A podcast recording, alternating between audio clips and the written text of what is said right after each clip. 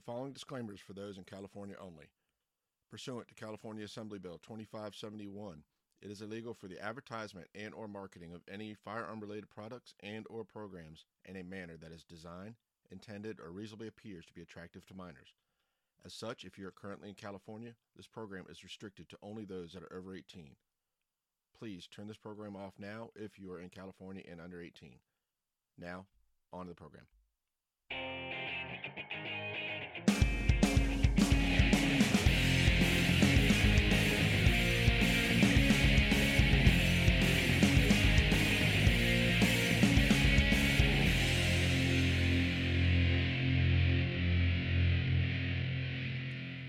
Hello, and welcome to the Center Tens podcast.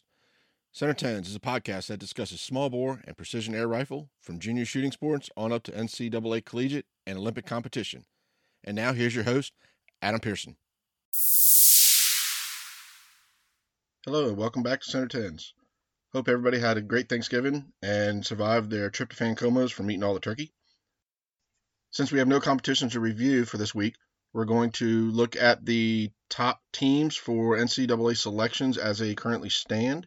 We'll look at the, what their top three scores were and where they were. So, starting off with the number one team, West Virginia, they have an average score of 4749.33. Their top three matches for their scoring, they competed against Akron at their home range on October 7th. They scored a 47-51 that day. Their second match on October 14th at Ole Miss, they scored a 47-49. And then their third match was at TCU against TCU in Nebraska on October 28th, and that was for 47-48. So they got some pretty high scores there. Right behind them is TCU with a 47-41.33 average. Their top scores were on November 5th at Alaska against TCU. They scored a 47-46. Then November 12th, they scored a 47-40 against UTEP. And then their third score was Navy and VMI at the Naval Academy on September 23rd for a 47-38. Currently in third place is Kentucky. They got an average score of 47-31. Their top three scores on November 19th against Akron and Alaska at the Tanana Valley Shooters Association. They scored a 47-45. Their second score was on October 14th against Morehead State at Kentucky. That was a 47 27. And then they scored a 47 21 on November 18th against Akron at Alaska Fairbanks. And the number four spot is Alaska Fairbanks. They have an average score of 47 29.67. Their top three scores on November 19th against Akron and Kentucky, they scored a 47 45. Then on October 14th against Ohio State at Alaska. They scored a 47 23. And then their third score was a 47 21 on November 5th against TCU at TCU. Ole Miss holds the fifth spot with an average score of 47 24.67. Their top three scores uh, the first one was on October 14th at WVU. They scored a 47 30. Then their t- second score is a 47 29 against Akron at Kentucky on November 4th. And then on October 7th, they scored a 47-15 against Murray State at Murray State. In the sixth position is Georgia Southern. They got an average score of 47-24. Their top scores was on November 11th against Ole Miss at Ole Miss. They scored a 47-24. Then at home against Wofford on November 5th, they scored a 47-24. And then at Memphis against Memphis, they scored a 47-24. So actually, they scored three 47-24s for their average. Nebraska holds the number seven spot, average score of 47-18. Their top scores was on October 15th against Air Force. At Air Force was a 47-28. Then at TCU against WVU on October 29th, they scored a 47-22. And then at the Citadel on November 4th, they scored a 47-04. And holding the final spot in eighth position is Air Force They've got an average score of 4716.67. Their top three scores was on October 7th against UTEP at Air Force. They scored a 47-25. Then at Army against the Army, Navy, and Coast Guard on November 4th, they scored a 47-16. And then their third score is a 47-09 on November 11th against WVU, Nebraska, and Murray State at the WVU range. So those are currently who's holding the top eight spots for going to the NCAA's. The next closest teams uh, that have a chance of potentially moving up into those spots. Right now, Ohio State holds ninth position. They got an average score of 4711.67. Their top scores was at Alaska on October 14th with a 47-15.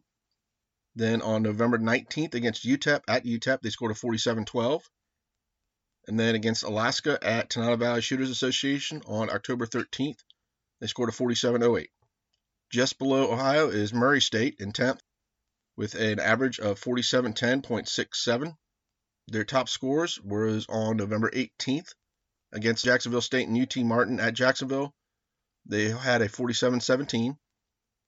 Then on November 5th, against Ohio, Murray State and UTEP at Ohio State, they scored a 47 13. At home against Ole Miss, they scored a 47 02. In 11th is Akron with an average of 47 09. Their top scores November 19th against Alaska and Kentucky, they scored a 47 16. Then on November 18th, against Alaska, or against just Kentucky at Alaska, they scored a 47 12. And then on November 4th, against Ole Miss, they scored a 46 99. Final one that might could possibly have a chance of moving up would be Memphis in 12th. They got an average of 47.07. Their top three scores on October 29th at Ohio against Ohio and Morehead, they scored a 47 10. Then at home on October 15th against WVU, they scored a 47-06. So the final score is a 47-05 on November 11th against Kentucky.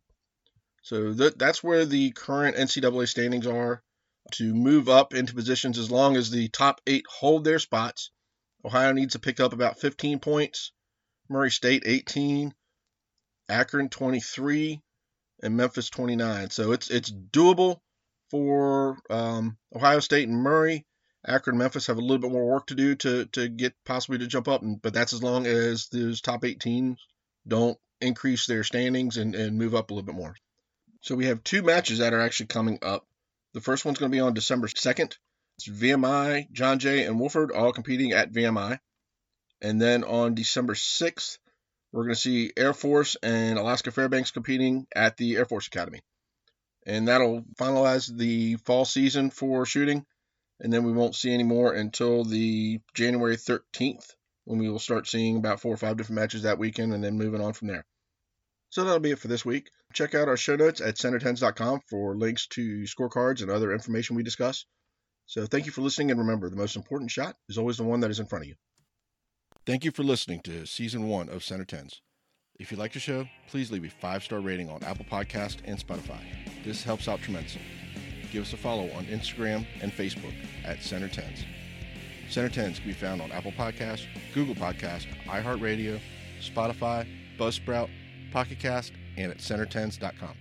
Hope you join us for our next episode.